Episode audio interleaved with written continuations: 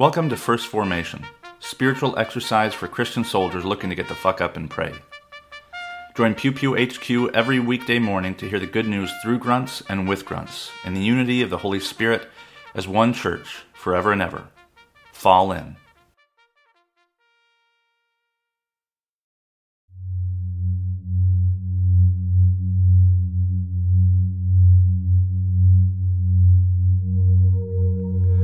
Psalm 20 The Lord answer you in the day of trouble. The name of the God of Jacob protect you. May she send you help from the sanctuary and give you support from Zion. May she remember all your offerings and regard with favor your burnt sacrifices. May she grant you your heart's desire and fulfill all your plans. May we shout for joy over your victory and in the name of our God set up banners. May the Lord fulfill all your petitions. Now I know that the Lord will help his anointed. He will answer him, she will answer him from his her holy heaven with mighty victories by her right hand. Some take pride in chariots and some in horses, but our pride is in the name of the Lord our God. They will collapse and fall, but we shall rise and stand upright. Give victory to the King, O Lord. Answer us when we call.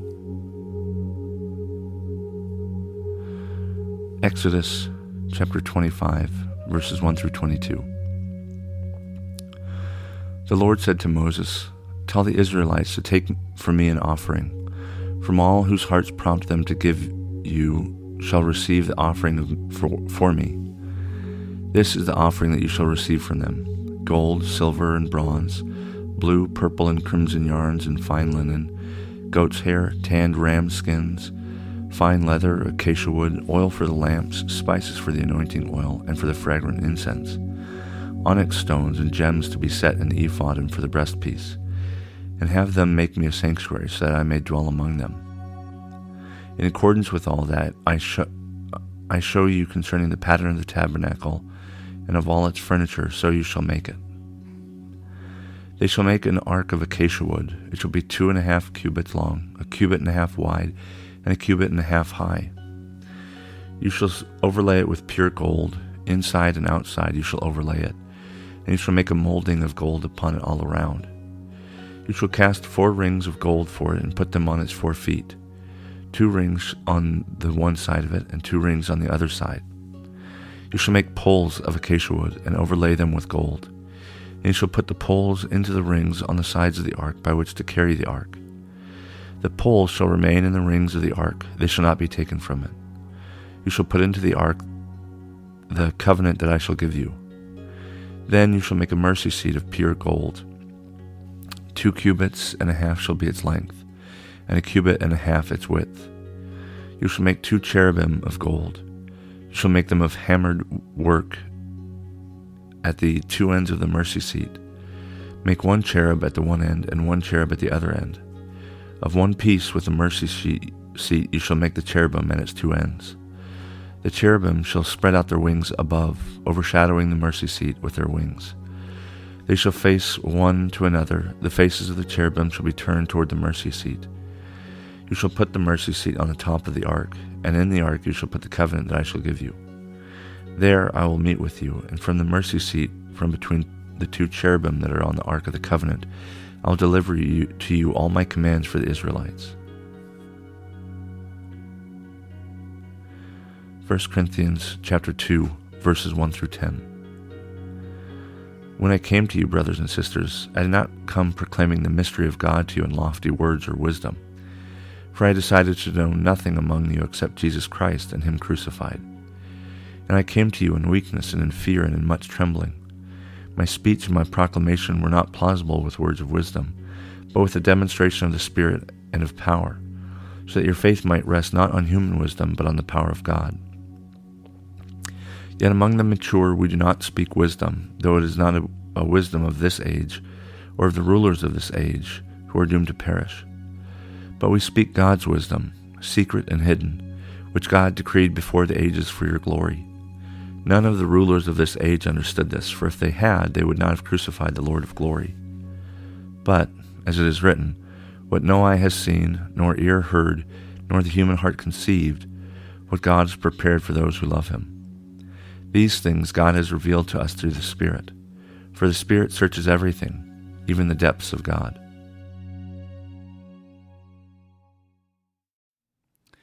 Good morning and welcome to the first Monday, or I'm sorry, first Tuesday after Pentecost. This is Brother Logan Isaac broadcasting from Frederick, Maryland. This morning's readings come to us from Psalm 20, Exodus 25, and 1 Corinthians 2.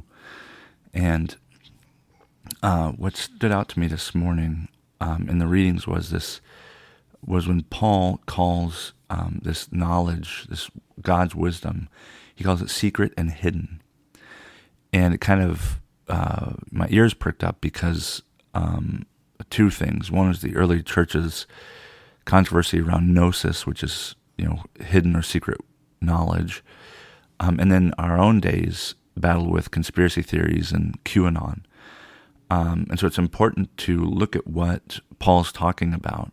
Um, is God's wisdom secret and hidden, and hidden um, or is it not?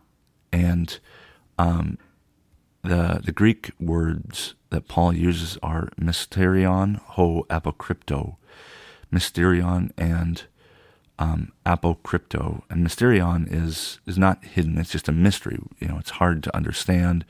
It's it's you know maybe veiled but not secret. Um, you know, it requires solving. Um, and it's also the same name that some traditions give to the sacraments themselves. You know, the bread and wine are called mysterion, uh, the mysteries in some traditions. And apokrypto is um, is also not secret; it's deciphered. You know, crypto um, means hidden, uh, and much like Mysterion, it's it's something that must be found out, something that must be understood through inquiry. And apo is a, a prefix that just means out of or from, so it's from hiding. Um, and so it's not the same as secret, that only some people know it. Anybody can know it. Anybody can access God's wisdom. And um, a week or so ago, we talked about Sophia and how she walks through the streets inviting everyone in. She makes this grand feast and, and goes to the poor, the rich, um, you know, the, the healthy, the lame.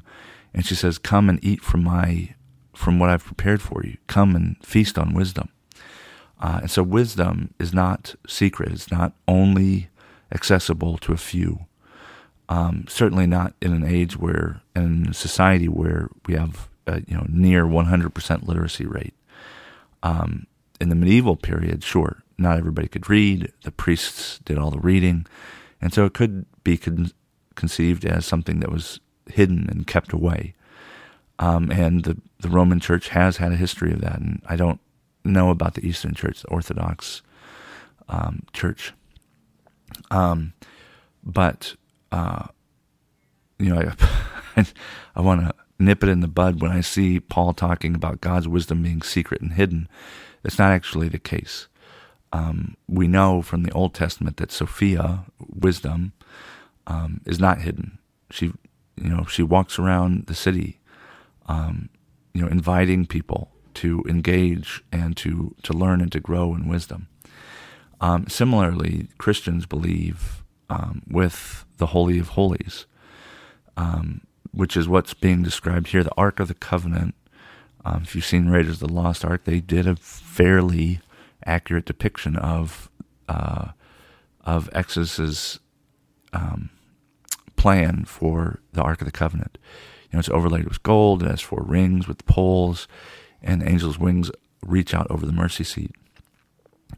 And um, it also talks about building this tabernacle. God says to Moses, build me a tent, and I will meet you at the on the mercy seat of the Ark of the Covenant.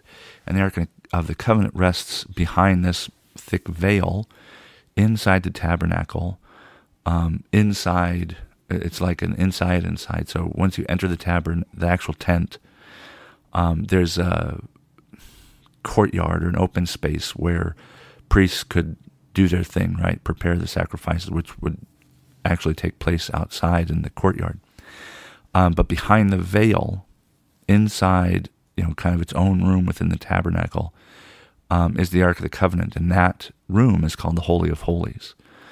Um, and Christians might read this and think of of Jesus' words about our bodies being a temple and how, you know, um, you know his his body and God's temple were destroyed but raised again, um, and only the high priest could go into the holy of holies. And It was only once a year on uh, Yom Kippur, I think, uh, the Day of Atonement, when um, uh, the uh, the sins of the people were expiated or satisfied.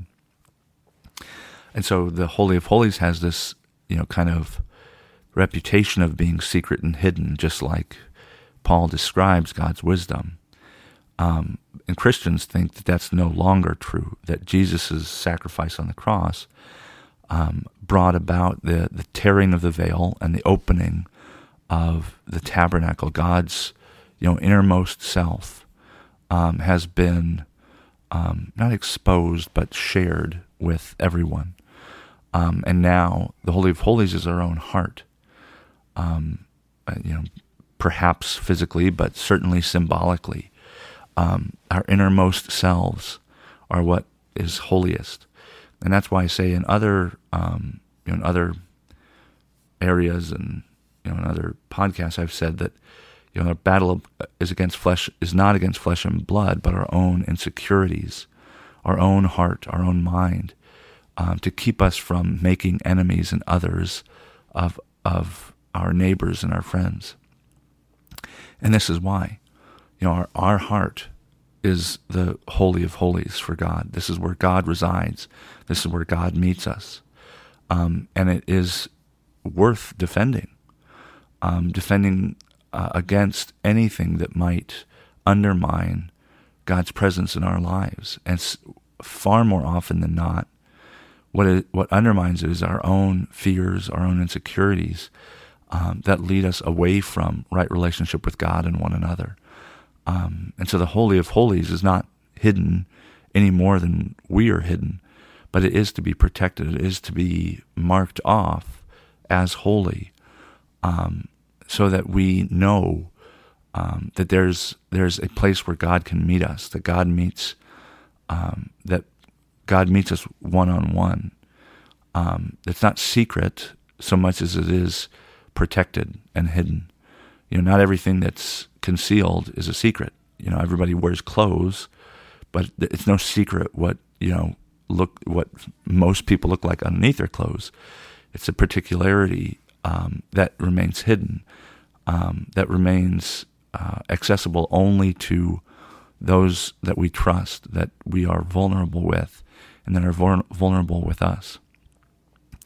Um, and so it's not that some people have special access to God or special wisdom.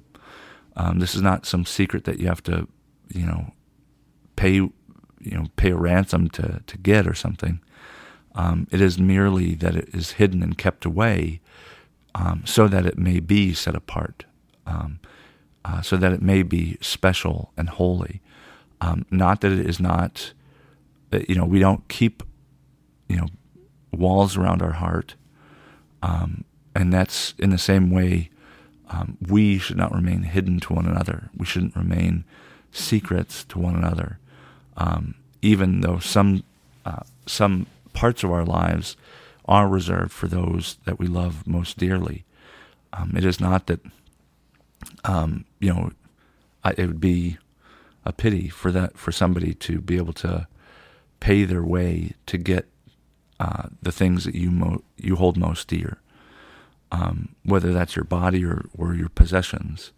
Um, there are things that are special without being, um, you know, secrets, and I again, I think our our age calls for uh, you know specific attention to the concerns of so many people that there's some secret thing going on, and that to access it or to understand it, you need some secret code or or uh, clearance like Q or something like. No, that's not it. Um, that's why I think um, you know, good journalism, for example, to use Q for an example, that we should be able to verify. Uh, we should be able to, um, you know, be transparent about our knowledge. Um, that the the secret or the hiddenness of the things that are holy are not the same as those things that are public. Um, and you know, it's telling that Q was not publicly revealed themselves.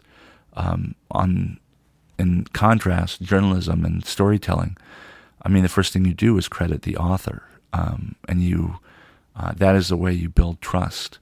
That's the way that um, uh, you can verify the truth of what people are saying. Um, and even as I say that, I think like a lot of a lot of news outlets require subscription, um, but it's you know not exorbitant. Um, and so there's this fine distinction between what is hidden and um, uh, concealed for good reason or kept holy, and things that and or and those things not being knowledge. Knowledge and wisdom are open to all. Those are not hidden. Those are not, you know, holy. There's no such thing as holy wisdom. It's just wisdom, and wisdom is holy, and it's accessible to everyone. In the same way that Christians believe now that the Holy of Holies, symbolically and and literally, uh, have been, uh, you know, the separation has been destroyed, and we can address God one on one through um, Jesus' Son, Jesus' sacrifice. A prayer for the right use of God's gifts from the Book of Common Prayer. Almighty God, whose loving hand has given us all that we possess, grant us grace that we may honor you with our substance, and, remembering the account which we must one day give, may be faithful stewards of your bounty through Jesus Christ our Lord. Amen.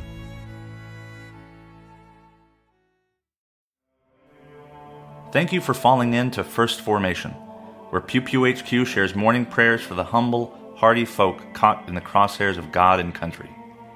If you like what you've heard, you can participate in one of the three following ways. First, you can support the podcast at patreon.com slash pewpewhq.